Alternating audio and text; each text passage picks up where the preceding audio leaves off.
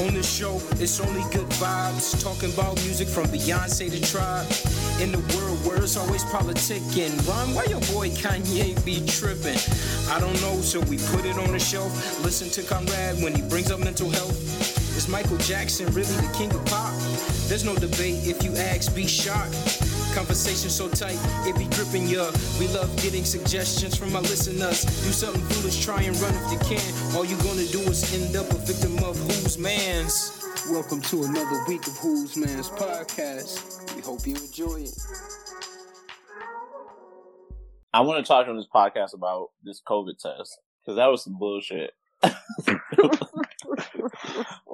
And how do they put you do? She was laughing at me too, which I appreciate. But you know, they did a little nose thing, and she's like, "I'm gonna do it really good, okay?" And I was like, "Okay, uh, doing enough, girl. like, how good you gotta do it?" And she was just going and going and going and going. I'm like, "God damn, how much, how much mucus you need?" Was this your first time taking the test? Very first time, which feels crazy, Ah, but I haven't had a reason to take it. That makes sense. So it was my second time the other day. Um, yeah, it's it's it's not painful, but it sucks. The, the whole feeling just sucks. Yes. Did you do the um, antibody test as well? I didn't. No, just the nasal swab. So they like, she was like, okay, this is next. And I was like, what the fuck is that? And she was like, oh, I'm just going to poke your finger. Then blood started coming. Out. I was like, wait. And I mean, you know, you used to that stuff if you were in somebody's doctor room, but in my car, I'm just bleeding. Oh, it was a drive-through one. yeah. what the fuck? Going to give me no band-aid or nothing. You know? No. Wait, what? just had me That out don't there sound right. bleeding. Oh, she was trash. She, I don't. Mm-mm. Yeah, She's like, not look. from you like that. And it sounds like she didn't explain anything to you. No. Like, you can tell they was over it. Like, shit, come on, boy. We done did this about 80 times today. But I'm happy I did it. And if y'all don't know, Brian is our um, producer for the ceremony. I mean, all he's doing is, you know, it's nothing like huge. But Uh, first of playing- all, I got my list. I Check got a, twice. I got a whole I page of things I'm doing. I got that list and start sweating. yeah, you get an advantage because you get to be there live. Yeah, I said I'm happy and I love it. But And hell if I'm I gonna was be stressed real. out. For I ta- I said this. My mom and I were like laughing about it last night. I I was like, listen, I don't care if we have technical difficulties. I don't care if people say tell Brian, hey, we can't hear, we can't see. I don't care. The wedding will still go on. Sorry, I feel like you say that now, but I can imagine a scenario where I get cussed out. like, why the fuck couldn't What? they hear? Where was the track at? I told you to play 23 seconds. Why the fuck am I still listening to it? Like, that's my nightmares right now. well, well thank, thankfully, like I haven't told anyone, you know, to to reach out to reach out to you. I I mean, I'm gonna I'm sending out instructions tomorrow. Okay. Um, because I've already had family members asking to resend links that they didn't receive it when they did, and you know, it's already turning into like. So I didn't know it was kind of obviously is different with or a different scenario with the virtual wedding that you guys are going through, but I know some other people are planning for, you know, small in person or whatever you call it, different COVID type weddings. And even outside of COVID, like I didn't understand how stressful it is to just for something small like RSVPing. Mm-hmm. Like I've had three different couples this week just ask, "Are you? Can you please go RSVP?" And I was like, "Well, I don't know if I'm gonna be able to make it." And he was like, "We don't care. Like, can you just go and log onto the website and click the button?" And I was like, "Okay, like, golly, sorry, but The emotions are high. I get it. Like, you got stuff people dependent on that information, and it's not something you can really guess at." So That's true, because the the amount it costs for just like the price per plate Mm. of whatever dinner you're providing, Mhm. that is important. So I could see them being like, all right, Get your you shit can't together. come, you can't come. Right. right. if you don't know, well, now you know. So, question for you guys: Are we recording? Yeah. Oh, Yeah. okay. I feel, I feel like you've done this over a hundred times. well, look, you know, it feels good. But um, because usually Ron does it. All right, silence for ten seconds. But It's been a long time. you too. but You're right. um, are you guys like all set, or are you still working through a few things? I just checked off the last item on our to-do list today, and that was the getting a COVID test. Brian, that's what I'm saying. Like you are so, it's gonna mean that you're gonna be so really lucky being there live because my mom did all the decorations and it's beautiful. Like she was the creative director for this whole thing. I know Um, she geeked. She's she's she's excited. My dad even got a podium because he's gonna marry us. it got Well, y'all better send in I'm- I'm y'all, y'all, y'all listening out there. Send in those. Ooh, girl, the flowers are nice. Oh, my mama did them. Poured it all her way. I've been bragging on her for weeks. So That's the first thing I'm gonna say. You know, these flowers are beautiful. Do you just keep these up all the time? This is wonderful. Did you do this yourself? Oh my goodness. yeah, she showed, she showed out for sure. So wait, is it already decorated? Like they're just living in it right now? It's already decorated. She started decorating in November, like What? little by little. hmm She and I are very similar in that kind of thing. Like when we plan, we just try to like we plan it out, and little by little we create something, and we just like you know put our final touches, perfected, and all that stuff. Yeah. Because it would have been Saturday about noon, and I would have been trying to get like, hey, Not can we get some noon. flowers from somewhere? Come over there. like, all right, where are you at? I'm at Walmart. I'm just trying to pick up a few things real quick. I'll be there. To- yep, that's your, that's your, your tagline when we come right. in. to you. Go ahead and start without me, y'all. Come on, I'll be there. Don't worry. Play the music. Oh wait. It's gonna be fun. for I'm so excited. I told my coworkers today that um, you know, I had the honor of doing this with you guys. and thank you again. And I'm excited. They were like, "Oh my god!" You, and you got a COVID test? I was like, "Yeah." They told me to. Like, this is big. This nobody else is gonna be there. I'm, I'm, I'm. I asked for this. And I was like, "Oh my god, you, you're such a good friend." I was like, "No, I'm lucky. Like, I get to go to the wedding." And then, like, in my back of my head, I'm like, "This is why you don't tell the coworkers nothing. This, this is why I don't tell y'all nothing. That's what I wanted to say, but I didn't want to start nothing. They took it like a complete. They took it a completely different way. Hmm. I didn't want to say nothing. Might be listening. You know, Yeah. Meghan Markle out here. So I would love to know how was the bachelor party? Can you tell me anything that happened or no? I guess not. I'll let Ron start. I just I've been asking him like questions like, so did anyone cry? Who all was there? yeah, the, the weakest questions. I think one thing I will say is I was happily surprised because I this may this might sound weird, but how many weird things have I said before? I have dreamed about having a bachelor party for Ron and Evan. Like I have literally talked Ron, I've talked about that in at state. I remember Yeah. saying like when we can have a bachelor party, I got it. Like that may piss off some people, but because we also agree, like you know, we wouldn't be each other's best man. But it was like I got it. Like I'm planning it. Okay, I'll I'll take care of it. And I still stand by that because I still think we will have some sort of. It'll be when it, it won't. Sorry, Tori. Let me, let me get in trouble. It won't be a bachelor party, but we'll have some sort of get together where we can celebrate each other. But I I feel you. I Yeah. want to shoot. it had it definitely surprised me. One because everybody's over Zoom and looking at each Mhm. other over camera. And especially when it's one thing to be over it, but then you get like 12, 13 guys on a camera and expect them to like sit through whatever you got planned.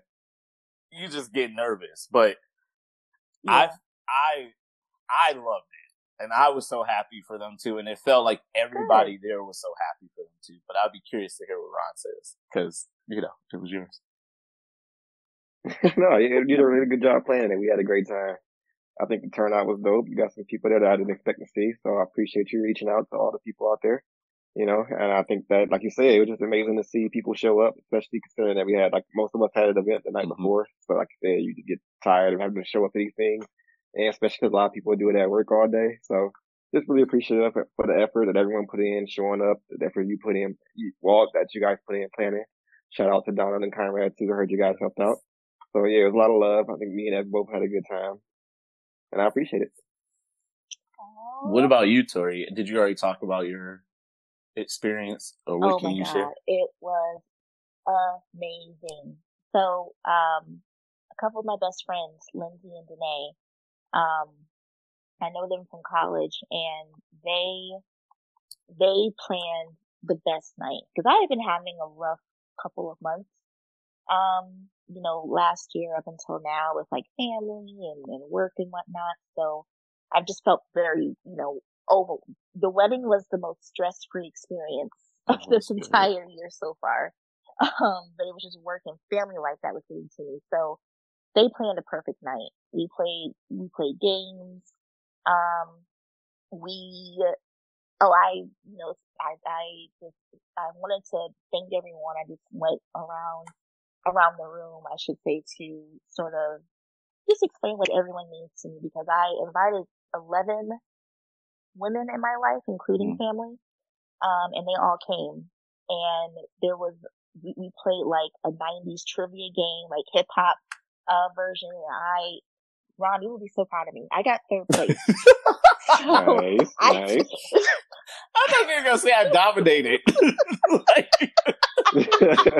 I'm sorry. Third, third place out of eleven. Yeah, that's true. Good that's true. Because Rod has taught me a lot about hip hop in general. Because I've been having questions like, okay, who's people? Who? I just learned about the Jeezy beef the week of the Verzuz. Okay. So, um, so you know, I, I yeah, I don't know a lot of stuff when it comes to hip hop, but it was a perfect night. I thought I was gonna cry, but I was just so That's happy. Good. And it was it was the best night ever. And I could tell that Ron was having fun too, um, during his too. Can I just say one thing? Like the difference between guys and women? It's the one post you put up on Instagram of like your background with the decorations. and the first thing I thought about was, I ain't even thought about that. Like, I don't have not one idea of what a decoration would look like. And and Ron, would you even have put up decorations? Uh, nope. Yeah. So, because Lindsay, Lindsay and Danae, they bought the decorations for me. Like they bought, they just did amazing. They were like, they were the planners, planners of the year. But yeah, Ron wasn't gonna put up any decorations. it was good. Though. I was happy for you guys. I am happy for you guys.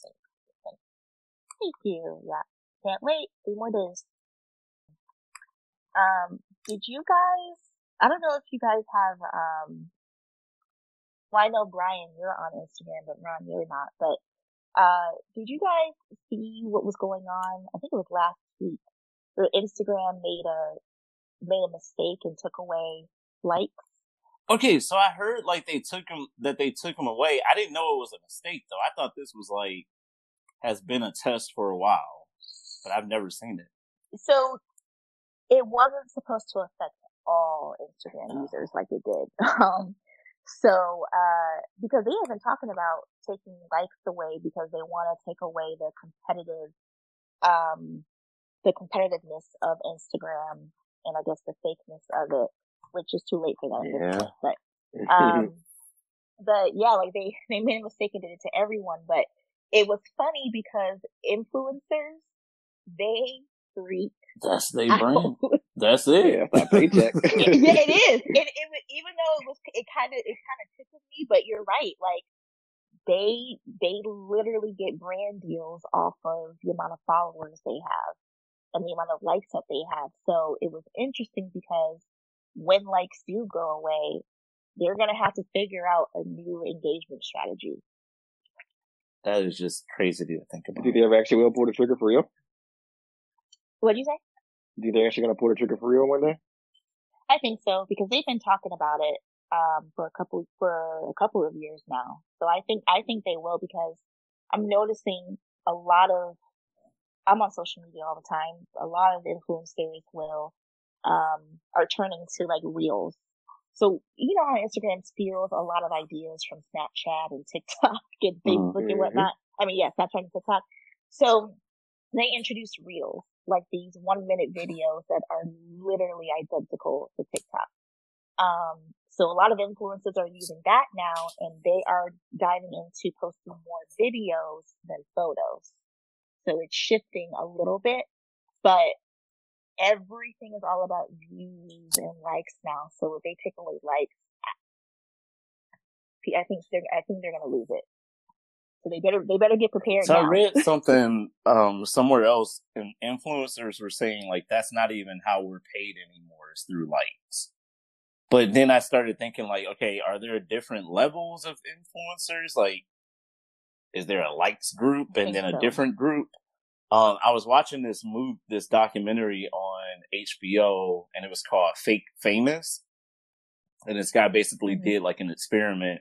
Is that the name of it? I hope so. All right. This guy did an experiment where he picked three people, uh, with, you know, you could call them popular on Instagram, but like popular in a sense, like only your local, popular in your local area.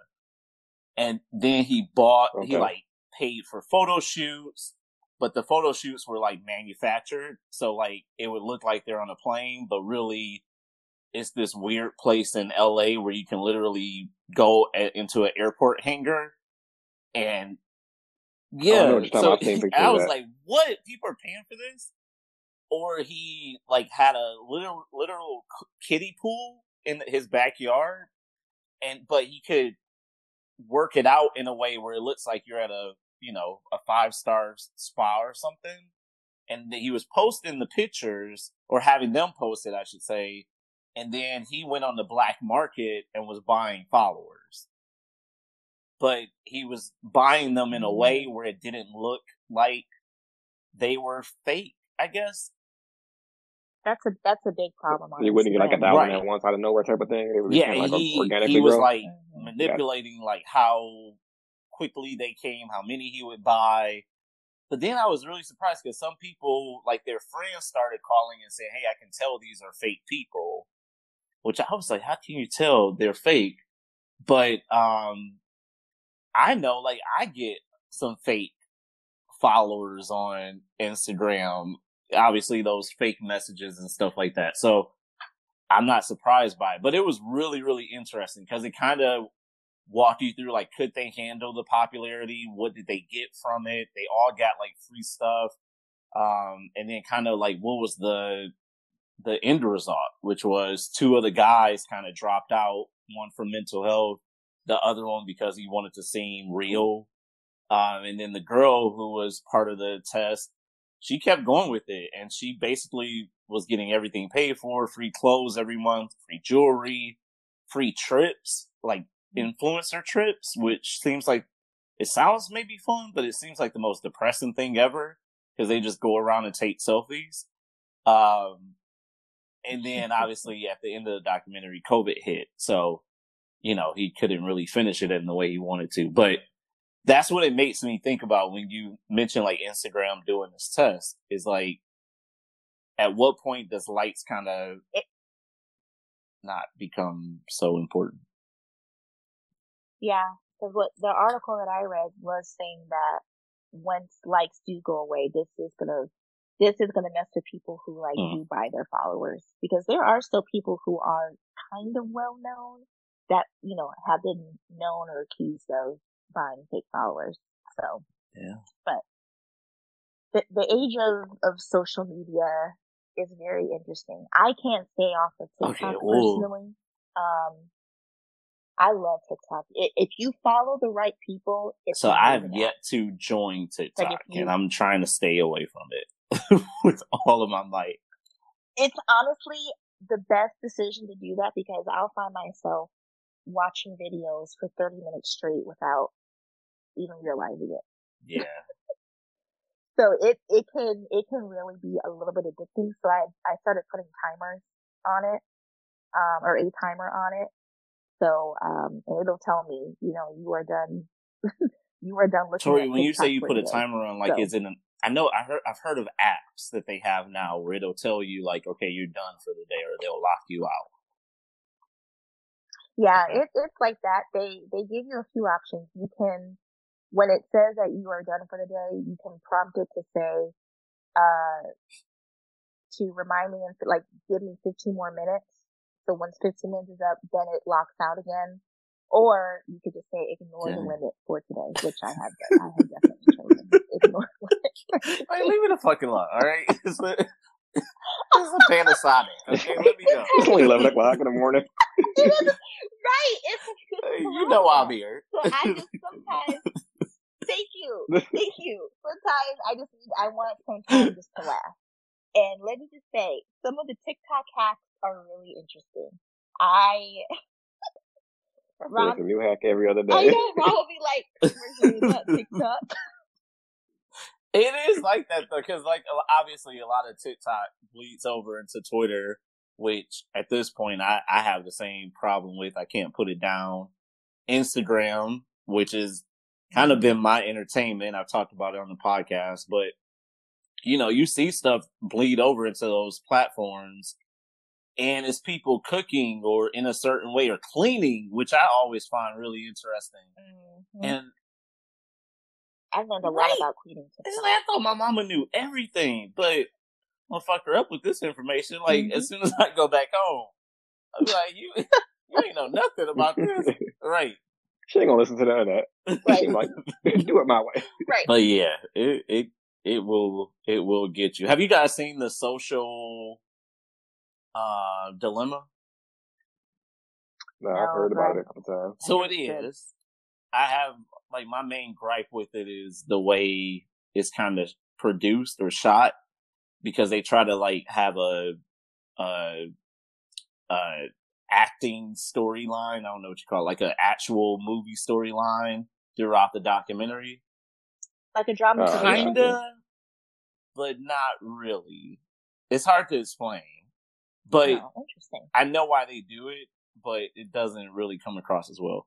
But the information they provide as to how they how they not only get you addicted, but how they get you to keep coming back. Even when they say they even like mm. plan for you to have like they plan for you, Tori, to have your your app that tells you when to sign off and they plan for you to say, I'm going to give it a break for a while. And they talk through kind of, okay, how do we get them back to get a fix of it, right? Because all they need you to do is come back for five minutes. So I'm just going to check it. Just, I'm bored or I wonder, I saw this one thing. Let me just see what's going on and I'll log back off. But they'll get you that one time and then they mm-hmm. got you and they know how to keep you. Yep. And I just thought that it, it's really, really interesting. Now, I get that little stupid alert every week on my iPhone telling me my times screen time that went up. So it ain't working. the weekly report. Right. I'm like, I hate that thing. Okay. so like, I know. Mind your bill. How much is your screen time?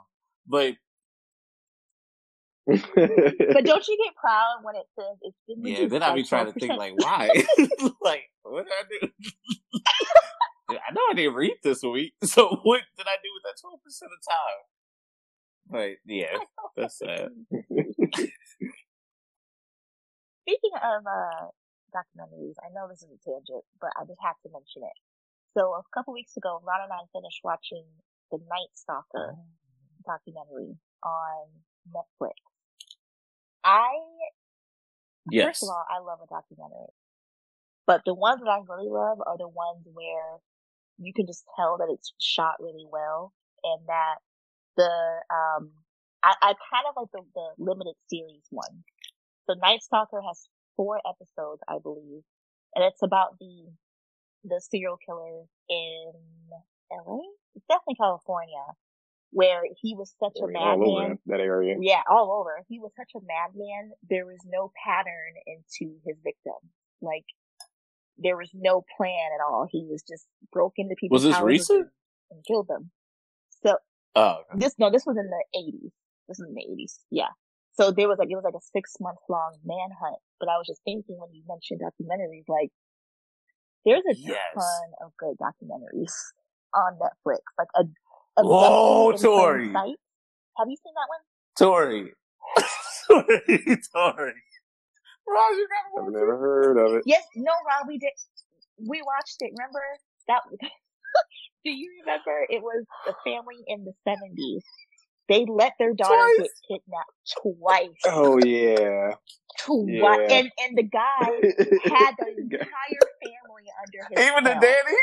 Even the daddy? he had sex with the husband. Listen, um, y'all should have watched.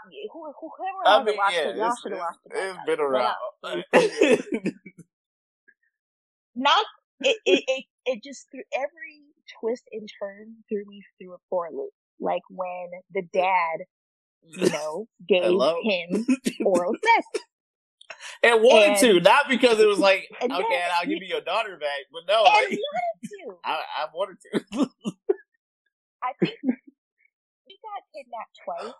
That's what really got me. But what really got me was the mother.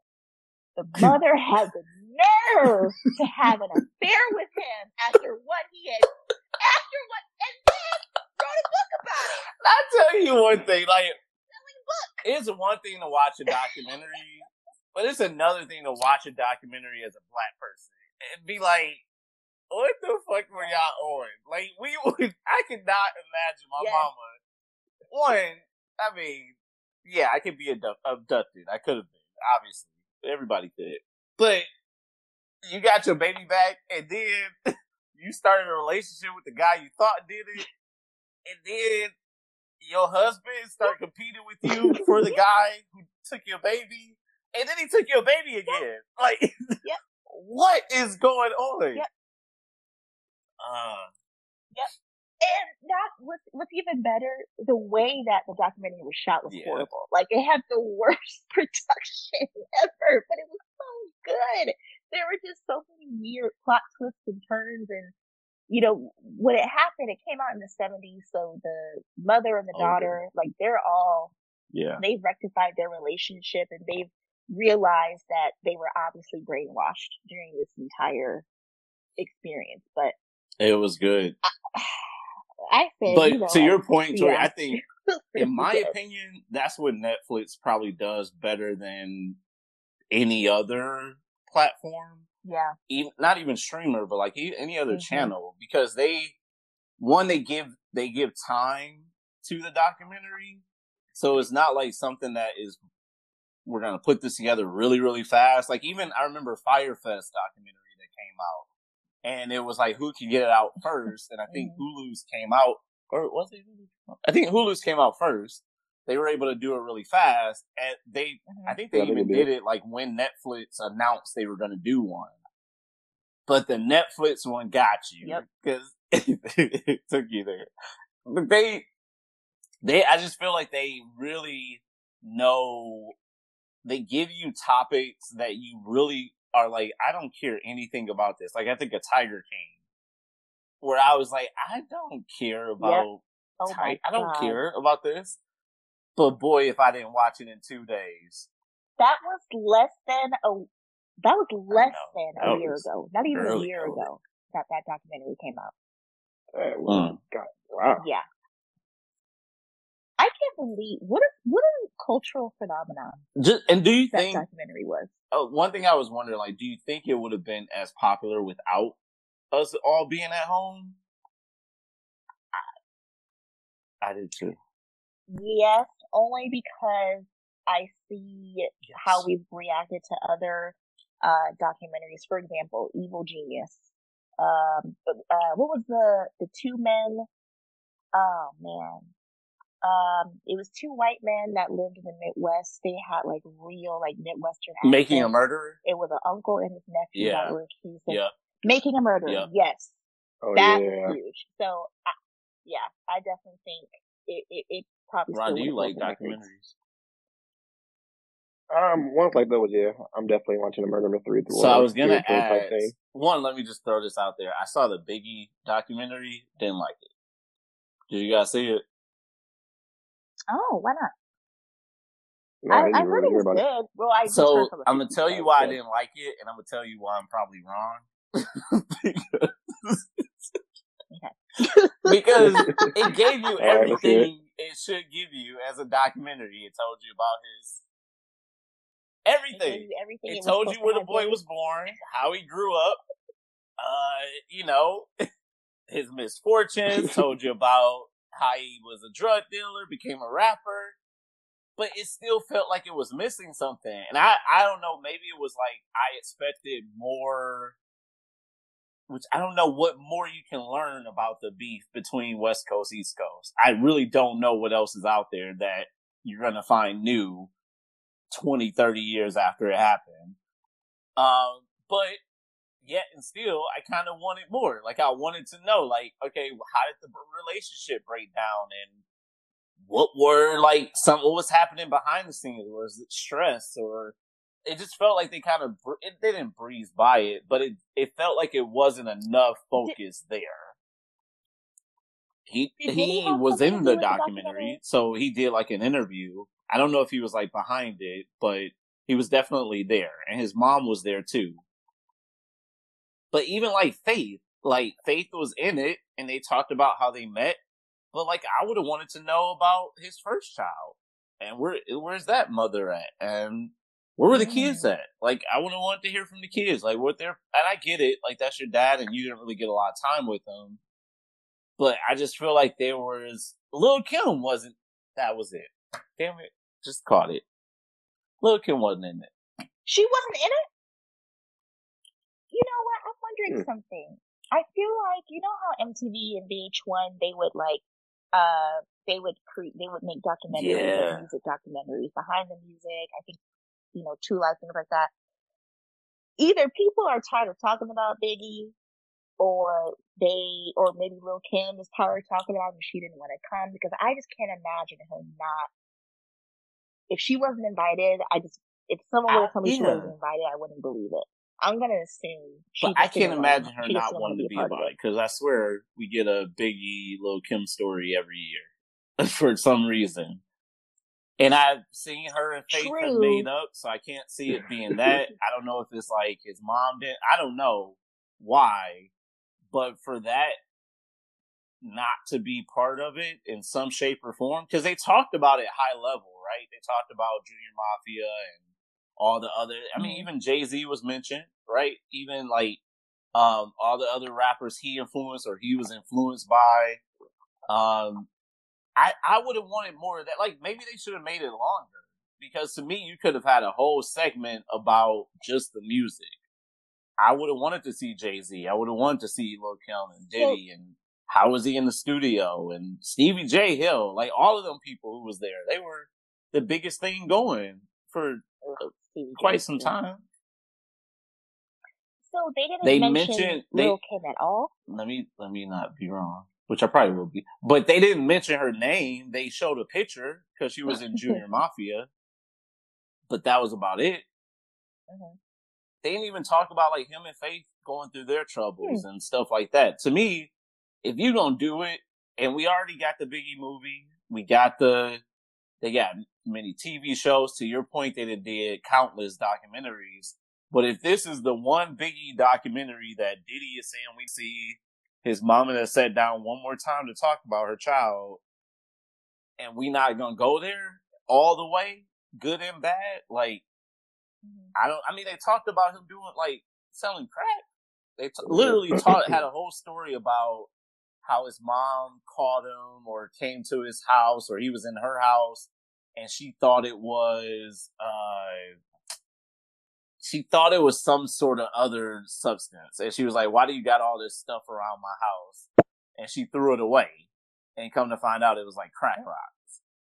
And she had a reaction on camera today saying, "Oh my God, that's that really is what it was," and I can't believe I didn't know better. I'm like, if you can, if you can talk about your mama catching you making crack in her place, we can probably talk about your infidelity. We can talk about, you know, how that worked out with your kids. Or, or okay. if you don't want to go that route, like just give me time with the music. Put Jay Z on camera. Put other rappers who were influenced yeah. by him on camera. Put Lil Kim on camera. I mean, he literally was the sound of all these people for quite some time.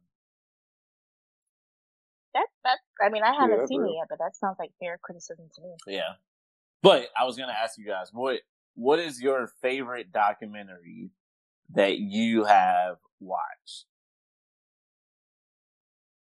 I'll go first if you guys want. To.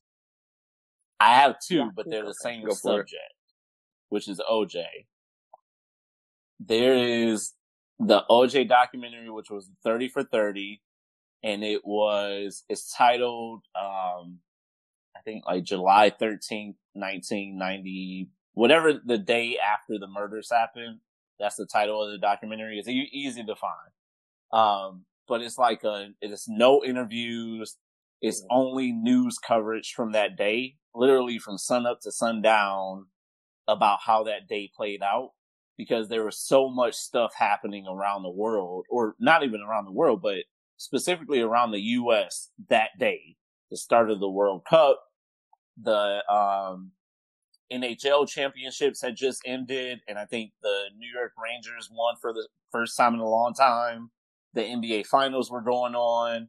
PGA golf Jack Nicholson. It was his last, uh, or Nicholas, it was his last tournament. And baseball, it was like this crazy, uh, time in baseball as well. So like all this stuff was happening in one day. And oh yeah, OJ took over the news. And then the other documentary around OJ is Made in America. Yes, it's 10 hours. so enjoy it. but wait, it, wait. it's split up in five parts. So it's a, to oh your point, God. it's a limited series. yeah. Two hour episodes. Yeah. but Tori. It could be 10 parts. yeah. yeah. Well, y'all watched Last Dance for.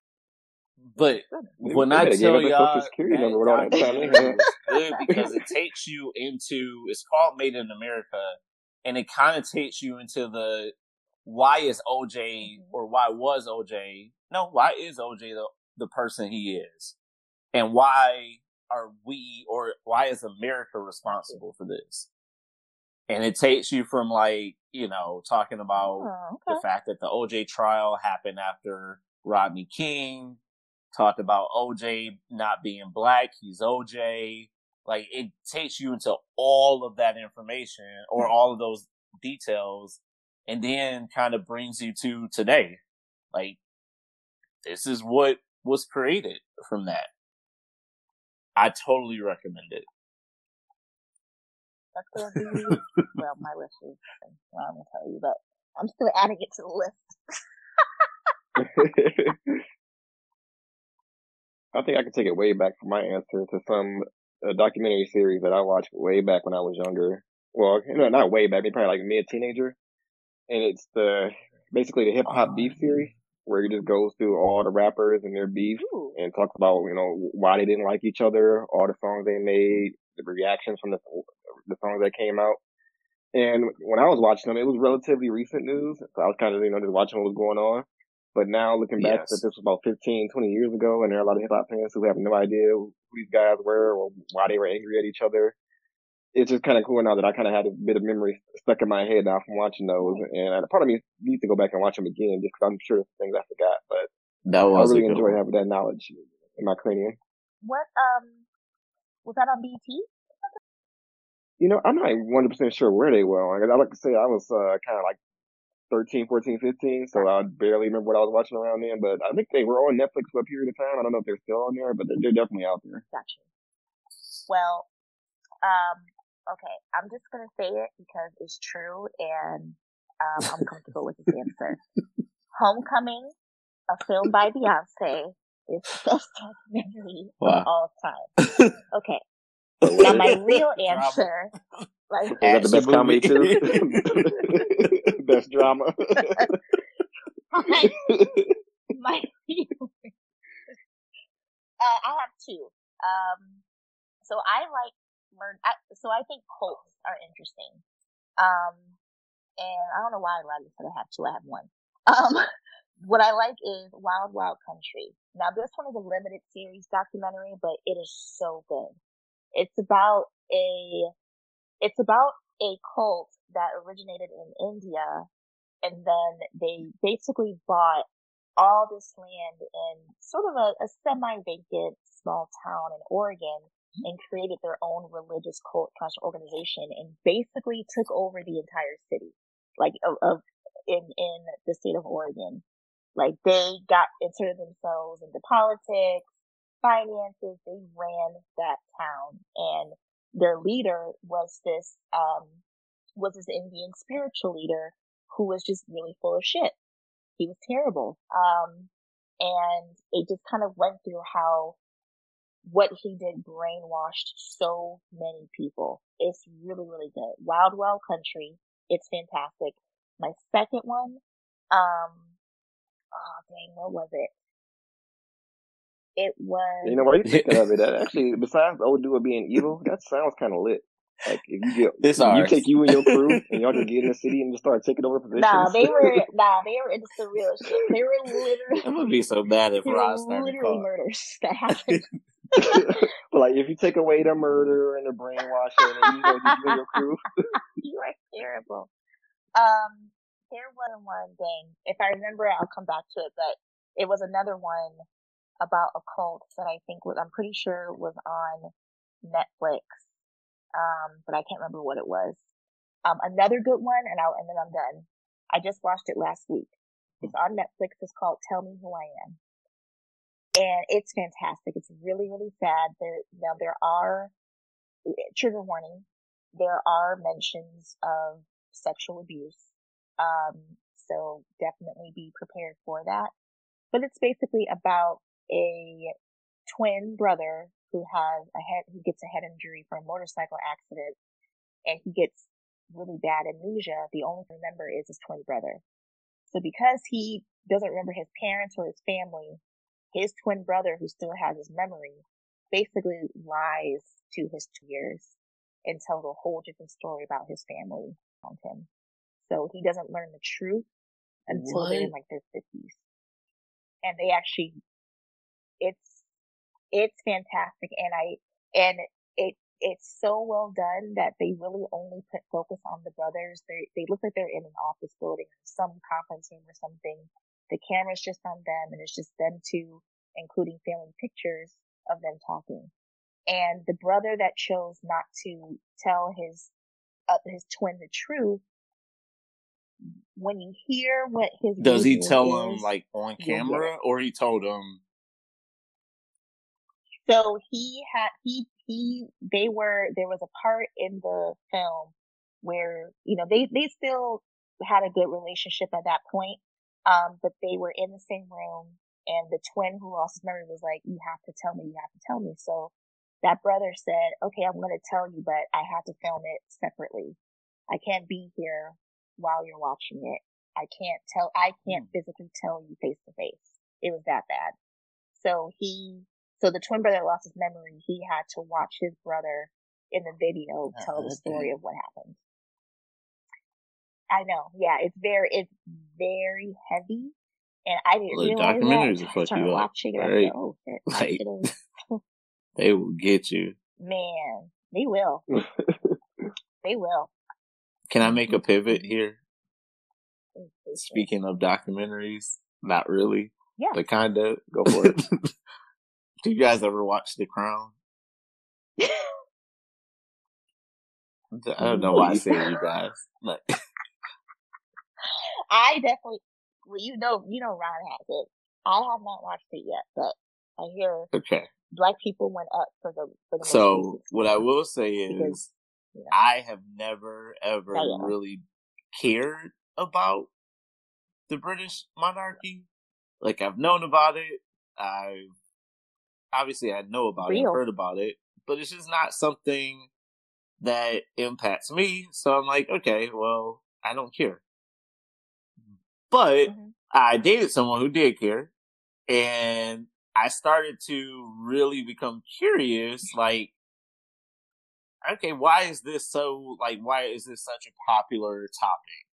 And then over time I started doing like research and then I started I think it was around the time of Queen Elizabeth her 90, 90th birthday. And I was I watched like a documentary mm-hmm. uh on um ABC that they were doing just about her life and why, you know, things are the way they are. So fast forward to the crown and, or not fast forward because it was around that time, but it was really interesting to see it like a dramatic version of what I read because when you read the stuff, it is so dramatic. Like it's some, it's some shit. Like it's some real, mm. real shit when you read it. So I say all this to add, if you guys watched the interview with Meghan and Harry. I did. I mm-hmm. basically told Ron I'm not doing So, all right, we're like the All Star game at the same time. Like I, I said,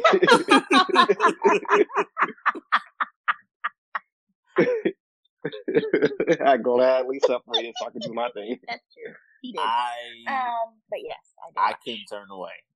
Like it was. So, yeah. I was around when uh Princess Diana was one around, and then obviously I was around when she passed away. But I remember that for I couldn't understand it, but my family loved Princess Diana. And it it was just weird to me. I'm like, okay, you know, I love your family, so I guess I just like people. But I was like, why do y'all care so much about this one lady who is so far away from us and has nothing, literally nothing to do with us?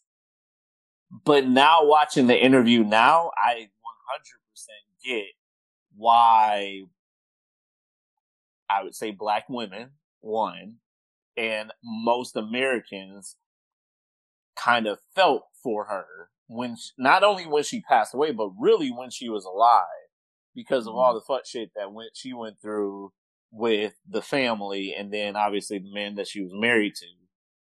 And watching this interview, it kind of drove all that home because it was like, this is literally what my family or my mom and cousins kind of grew up with and heard about, this is what we're seeing in real time with Meghan now, except, you know, she has way more support than call it, uh, Diana did. So Tori, I'll be quiet and I want to hear like, what were your thoughts? Mm-hmm.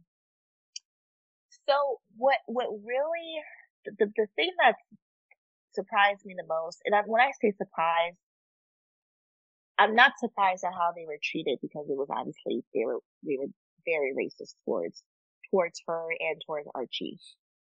But the fact that they didn't they no. flat out told Meghan, we are not there will be literally no protection and the way that they stood stood firm in that. Like you really have to hate to hate us to not even protect someone that is a part of your so-called beloved monarchy. And what I was kind of thinking throughout the entire, honestly, throughout the entire interview was like, yeah, dang, I wonder what, what Meghan's mom is. Is it, is she being protected? Like, is she, because I can, you can tell if she's a modest woman, she doesn't want to be a part of the limelight. So I'm not surprised that she didn't add her two cents. Um, but I can only imagine what she is feeling right now, just watching her daughter like face this daily vitriol. And I'm gonna be real too. Harry, don't forget. I'm, I'm not ever gonna forget oh, that damn. you were okay. wearing that Nazi band on your arm. I'm not gonna forget that one. So you're still, he's still on thin ice with me. He's still a guy. It's still okay to acknowledge he's a great husband, but he has a lot of work to do himself. Oh so yeah. I'm I'm more pro Meghan than I am pro Harry in this for sure. And pro Archie. Like, it, the fact that, the fact that, that Meghan is a white passing black woman, like, I'll be honest. I had, when, she, when I found out she was black, I was shocked. I said, Yeah. "What?" I had no idea. I thought she was Italian, maybe uh, Latina. Um, I, I didn't know. I definitely didn't think black though. But the fact that they were so concerned with bright baby Archie's skin color, and, ev- and people think that people are saying that oh, it was probably either Prince William or Prince Charles that said it. And what Yeah. really, what really kind of annoyed me was that they were still protecting the queen. Um, in another group chat, Cami, you know, our, our resident historian and our friend group, she made some good points like the queen knows exactly how, how, Yeah. you know, the British have severely impacted, um, first of all, black Americans, number one.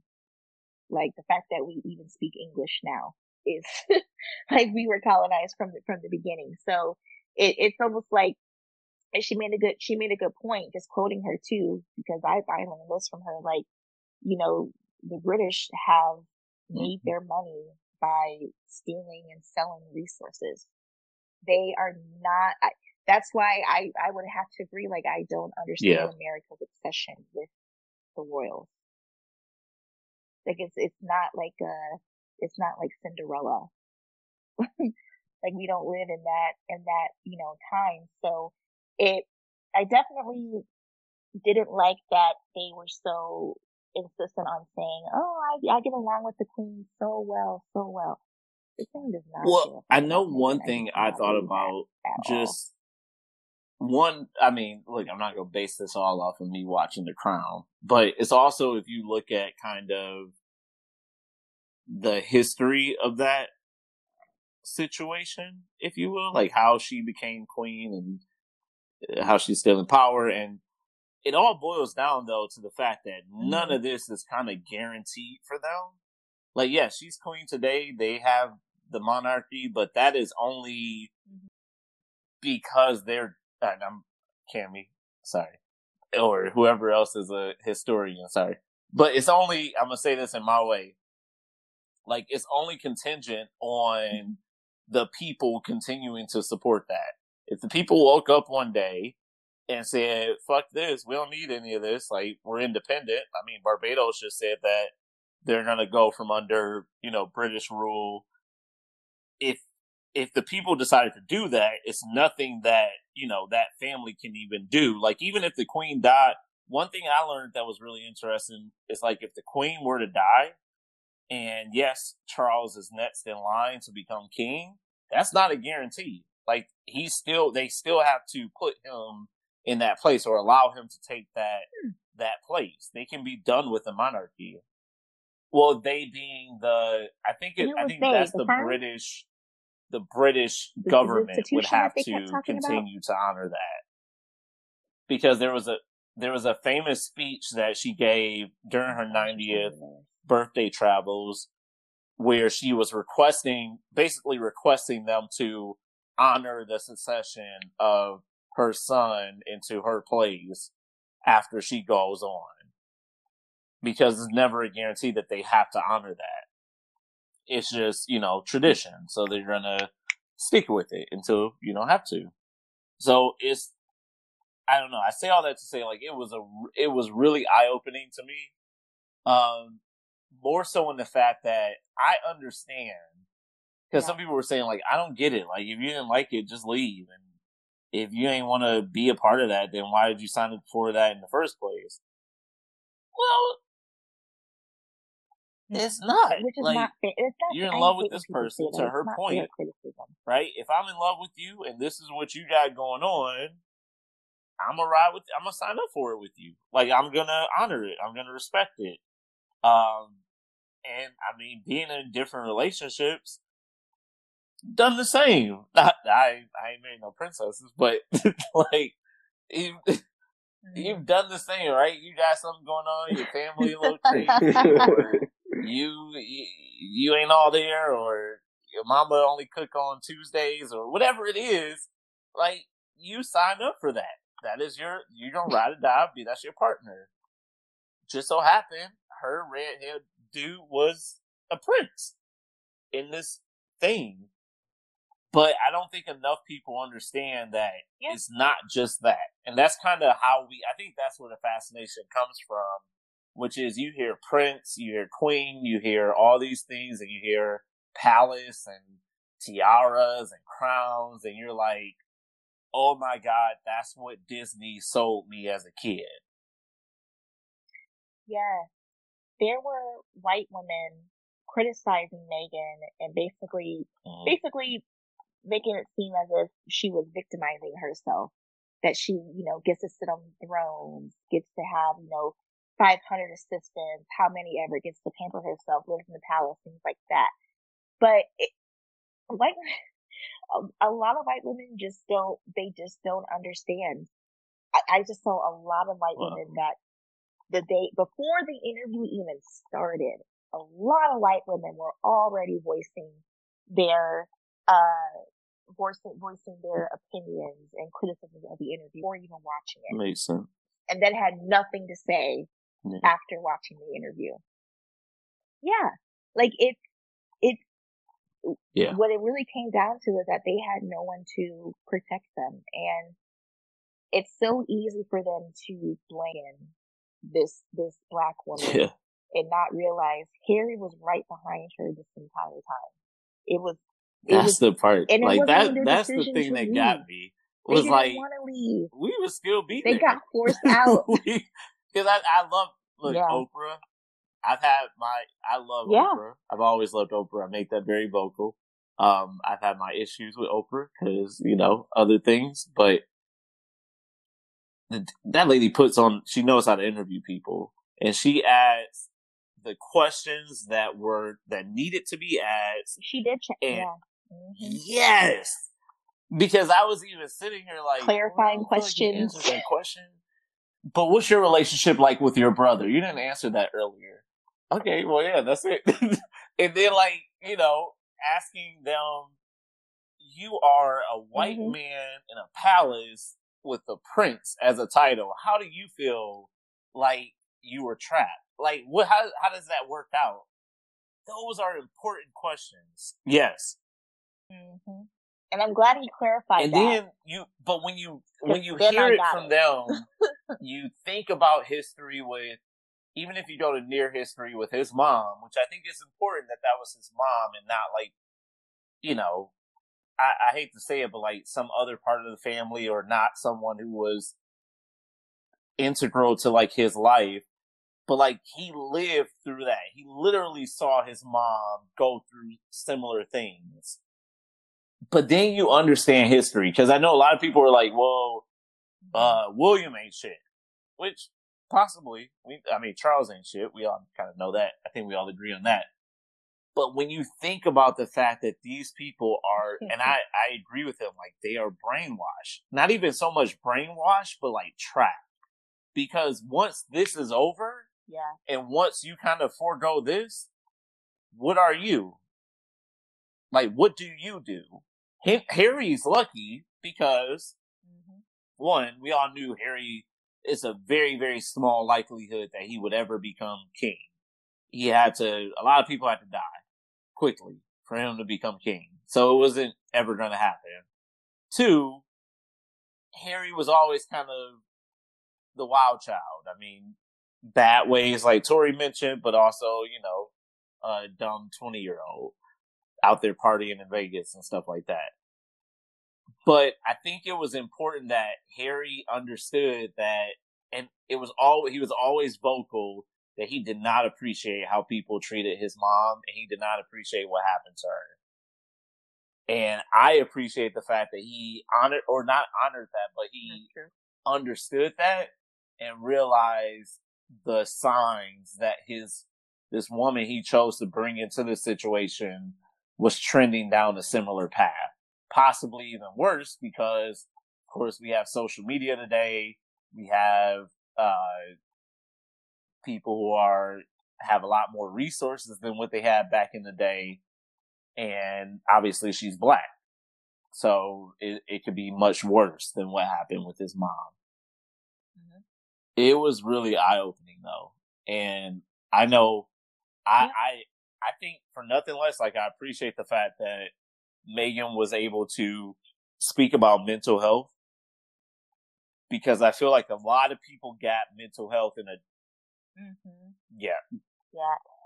I feel like That people got mental health in a Yeah. different way than maybe they've gotten it in the past Which, which, because of yeah. Go ahead. and then ugly, and What ugly, Conrad said? ugly white men like Piers Morgan shit on her for that. It was something like "fuck you, Piers What Morgan." I didn't say it like he would. Sure Fuck you. up. Fuck Piers Yeah, like, Morgan, what? Something like that. Oh, Fuck you. but yeah, he's. if you don't, if y'all don't know who he is, fine. He is just a very pressed, jealous, racist, white British man who has trashed Meghan since she entered the palace. And turns out three years ago, a clip uh resurfaced of I don't know if it was a talk show, it might have been Graham Norton show or something, but he was talking about like how he met Meghan. Um, they were at a bar. She had two dirty martinis, and then she just, you know, said bye and, and left to hang out with friends and whatnot. And I guess month, a couple months later, she ended up with Harry. So, sir, you've been pressed for three but years. Tori, even if you think about the fact, like you really literally thought you were in competition with. Harry, like, you thought like she was gonna be like, oh, You but re- like, those- with Andrew, really, like, like, like, bro, thank you, thank you, thank you. like he he is a terrible, terrible person. Like he threw a fit whole fit. uh Sunday night, or was it no, it was Monday. He threw a fit Monday about the interview and hadn't even seen it yet. Then the next day, after the interview airs, um, in the UK time, his co-host calls him out on it and talks about just how horrible and the horrible things he said.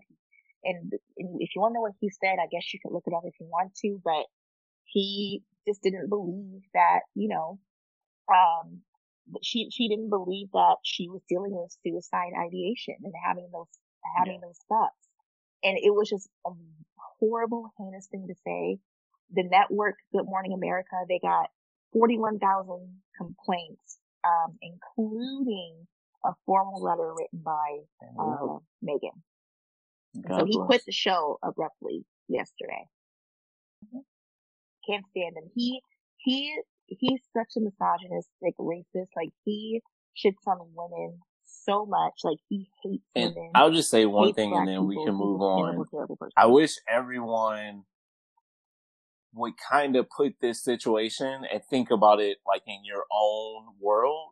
Like, yeah, these are rich people, very wealthy people who have problems that mm-hmm. most of us will never face. And, uh, you know, I don't think about having security for me and my family to travel around. That's not a problem I have, but it is a very real problem that they have. I get I get how people can look at it like, oh my God, like, you want us all to cry for you. But if you even bring it down to the simple fact that you went into a situation, you went into something, especially for love, right? And you were told that you would be protected. Cause I feel like that, that was the thing that stuck out to mm-hmm. me was how many times have I gone into something where I was told, we got you. You're going to be okay. I promise you we'll make sure you're good. And there's one time in my life where I can think about where I, it, that was a flat out lie. And to this day, still trying to figure out how to get out of that, that way of thinking, like not being able to trust people again and being able to like feel like I can actually, uh, trust a different group of people or scenario or any environment I'm in. Like that fucks with you. So I can understand how if you, if you multiply that to now you're in the palace, you are in the public eye, you are being vilified throughout the country for just being like you ain't even did nothing. She says she ain't even leave the house for a few months and they just don't like you because you're mm-hmm. here. Like, think about it in mm-hmm. that way. And I feel like a lot more people would like be able to give grace to the situation. No, I don't think Meghan and Harry gonna start a GoFundMe that you need to go support. But I think they're good. Yeah, they literally live. I mean, look, call Archie and ask him for so... some money. they, they set. right, Arch. They have plenty of businesses. But just think about it in that way, and I feel like a lot more people will be able to take away stuff from that from that interview okay. and kind of apply it to their own lives, and and at the end of the day, be happy for two people who made it out because a lot of people don't, and we question why. Yeah, it's like a cult for them. I was trying. So I guess that was a good pivot, Ryan, since you talked about cult documentaries. but I don't have another one, so you back on you, Tori. well,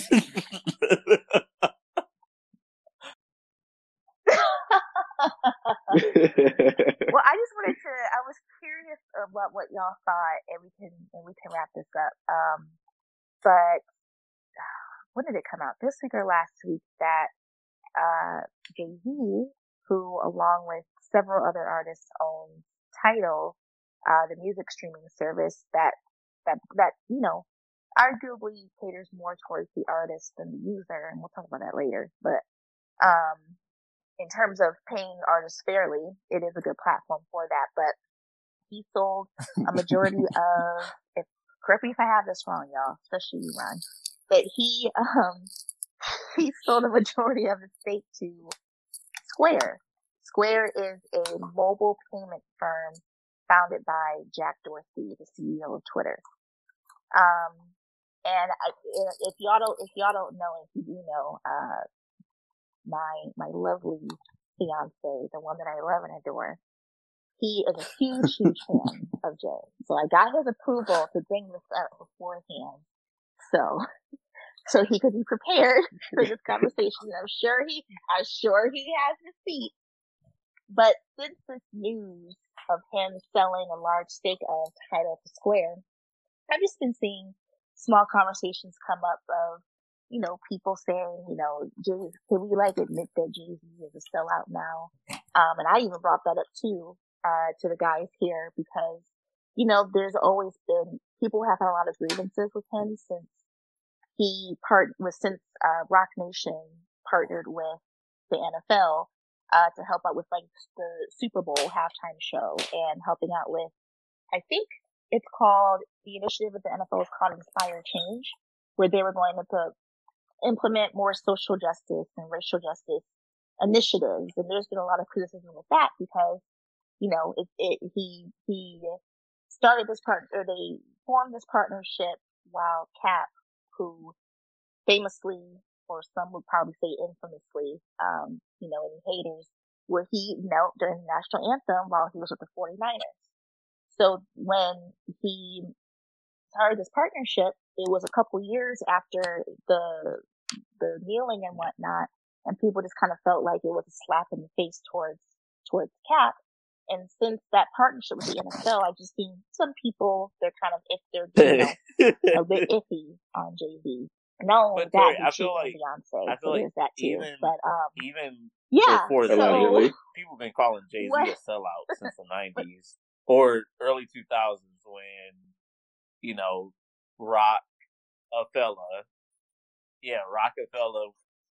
Hey, oh, they. yeah, so I, I watched. It. I think we all watched the My hip hop knowledge. Ron and uh, a few other people about the dissolution of Roc-A-Fella, and I think Dame Dash does about an interview a quarter on what happened with that and why he don't mess with Jay Z no more. But we won't go there. so I'll go. I'll lead over to Ron. Mm-hmm. Well, yeah, my, my question really is here. What do you think of the criticisms? Do you think, do you think it's fair? Do you feel like he's a sellout? what do you think? So, I will say that my answer, I think my answer will half surprise you and then half won't surprise you.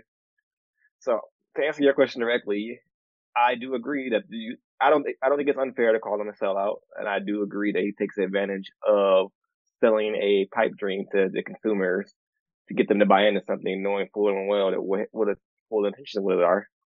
Now, at the same time, I think that anyone who really buys into these things and believes that the things that Jay Z says when he talks about these businesses, I mean, you got no one to blame but yourself.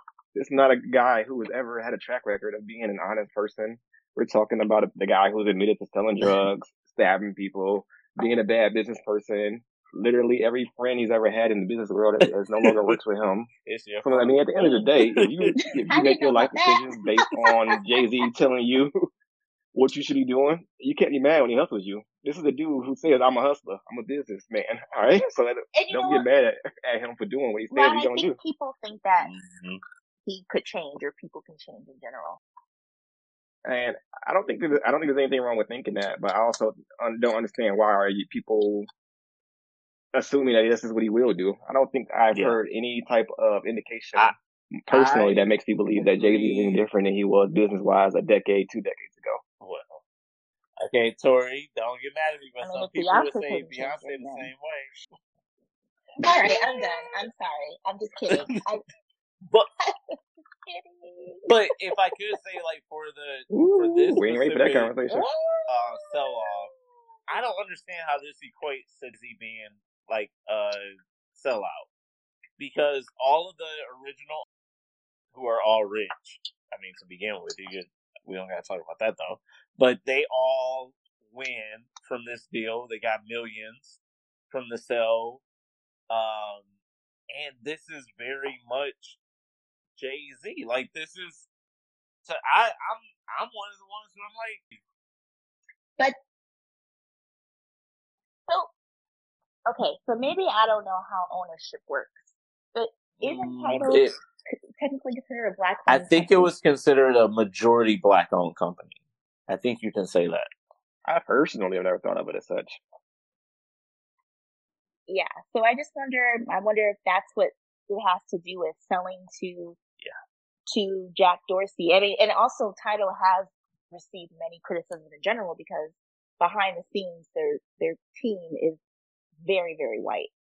There there aren't many minorities in general um, on their teams, and also, you know, as an app, Tidal just is not user friendly. At least it wasn't for me. Um, it like that's why I said it caters more to the artist than it does to the user. Um, so I get, you know, I just, I just brought that up because, um, it just, I think people expect, I think people just expect too much from him. I think people just expect too much from him to believe that he is going to change, like he's Yeah. going to implement some kind of change in a social justice, racial justice way. There's no way. And I would say the same thing about Beyonce. That's why I'm kind of glad that she doesn't, that she kind of keeps quiet with that stuff because it's like, with, with celebrities and rich people in general, they, at, at some point, they stop understanding sort of the nuances of what we are dealing with from a racial justice standpoint. And I, I just, I, when, when I found out that he was partnering, or Roc Mhm. Nation was partnering with the NFL, I was like, okay, what are a couple of black performances gonna do? what is, like, you literally had, you literally made Jazmine Sullivan sing the national anthem with Eric Church. Even Eric was like, "Wait, me? Eric what? Church? What I do? What? Right, like, the run, the run said queen something that of really made me generation, think. like, what? and I I don't know if it's me getting older it, or me being slapped in the face so many times with like duh. But I feel like we need to like lose those expectations. Because every single time they're gonna prove to us that they're people just like Yeah. us. Mm-hmm. And it feels a lot better when you don't have any expectations and they do something that's pretty good. But it hurts like hell when you have high expectations and they prove you wrong every single time. Like, I'll give an example close to home, Beyonce, right? This is good, Tori. Okay, don't hurt me. But I think it's really good. Like Beyonce has this whole Parkwood brand, making deals with Adidas, and you uh, you see every. It feel like everybody wear Ivy Park. Like I don't even know where they all find it at this point because I don't find it nowhere. But she put a black man as CEO. If you can right? get it. She has a Yeah. black publicist who's very popular, who's been around for quite some time. She has a, a diverse leadership team. I only know this because I read like an article uh, from uh, the CEO of Parkwood, Steve Pamon, I think is his name. Uh, and I think that is cool. Like putting people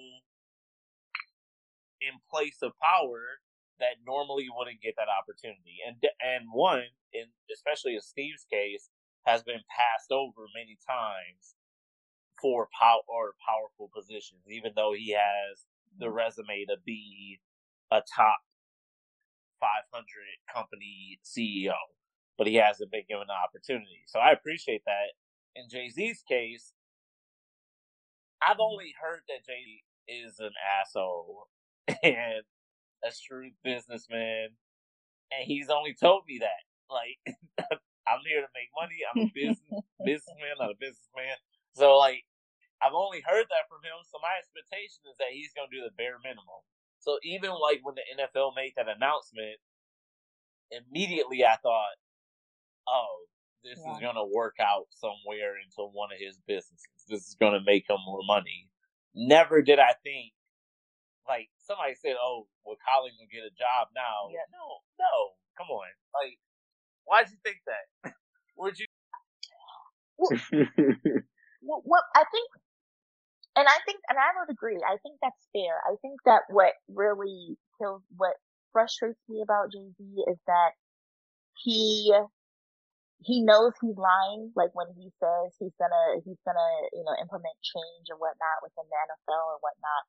He knows he's lying because he knows that people are impressionable and people believe him. So it's like, dang, like that's what that's kind of what really like really pisses me off more so because maybe he really thinks what he's doing is going to do Yeah. something, but I, I, I think he, he just knows how to work people, knows how to work his fans who are impressionable.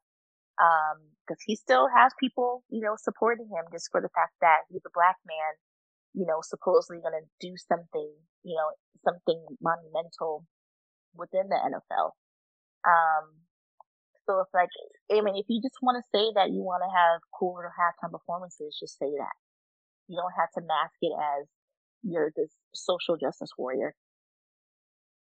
I think he does though. And he, he's doing it. Well, I don't say like he does because that's his only option, but I think he's doing it because he knows that that's what's hot in these Yeah.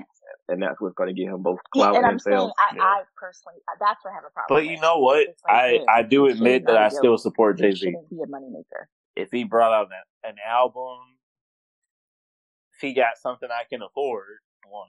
I mean, I never signed up for Tidal because I heard the, Oh yeah, music wise. and one I can barely work my phone, so I definitely couldn't figure it out. So I'm like, I'm gonna keep, I'm gonna wait till y'all figure it out so I can sign up for it. Um, I heard, I know he has like that new mirror company that's launching, the monochrome or something.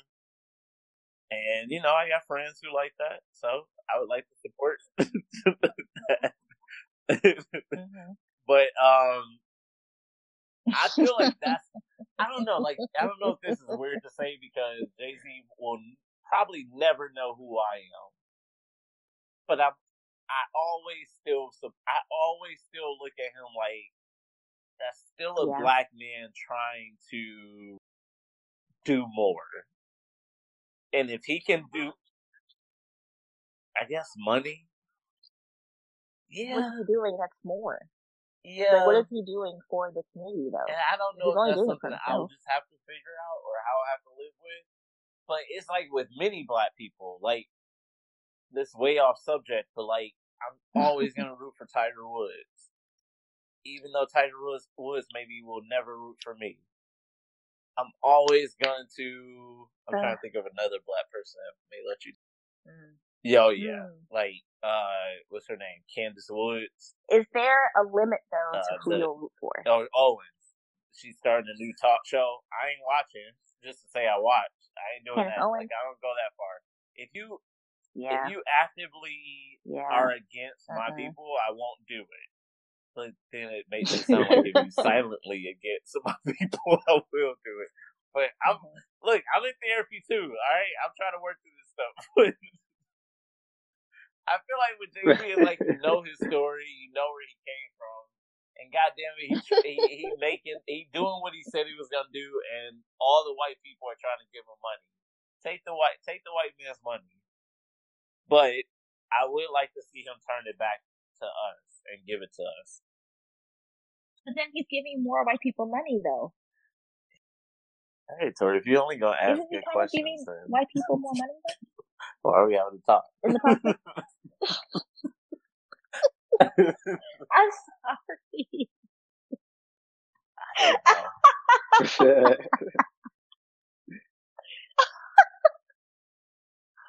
But no, I, I think you're right. It comes down to you just can't have high expectations anymore. Like, you know, eh, growing up as a teenager, I used to Oh. idolize celebrities up until my 20s. And then I realized, dang, as, as you start paying your own bills, you'd be like, real. dang. Because it's not to that point that you kind of understand it. Like, okay, this person is putting no money into your pocket, but you are literally think like I remember. Dang, it's probably gonna be embarrassing, but Mhm. like when I was in high school, and I hate to say it, but even like a little bit till after college, if you were a favorite of mine or someone I thought I should support, every album, every magazine, every and just think about the magazines for a if I buy that magazine, I'm not putting no money in that black person's pocket. I'm putting it in the pocket. So that's where my thinking was. So point, like when you get that Mhm. light bill, that Mhm. mortgage bill, that water bill, the gas bill, they all come every month. And Janet, Michael Jackson, Barack Obama, Jay Z, Beyonce, none of them come and are like, hey, I got this one for you. then you start thinking of it differently. Like, okay, you got a nice tune, but you ain't put nothing on none of this stuff. Right. So what am I doing? I don't know what it would say, but just a reminder. Thank you. Have they paid for your light bill this month? What? But hey, congrats, I guess. Yep. So it sounds like we're all kind of under the same under the same sort of um page as far as this whole Jay Z business. But oh my gosh, did we even talk about? Oh Lord, we didn't even talk about Conrad. We didn't even acknowledge Conrad I miss my boy. not being on. yeah, now y'all see how it feels. Dang. At least he remembered, though. So, yeah. Mm. um, but yes, Conrad um wasn't able to make it tonight, but um, he did want to make sure we touched on the positivity uh, to wrap things up. Yeah, I wrote that. Okay. kind of have some Janet vibes to it. Okay, fair enough. So, uh, Conrad, Conrad normally does a nice little synopsis after he reads a quote. I'm not gonna Yeah, do that. I'm that gonna shit out, it, alright. And then you guys take for it what you will.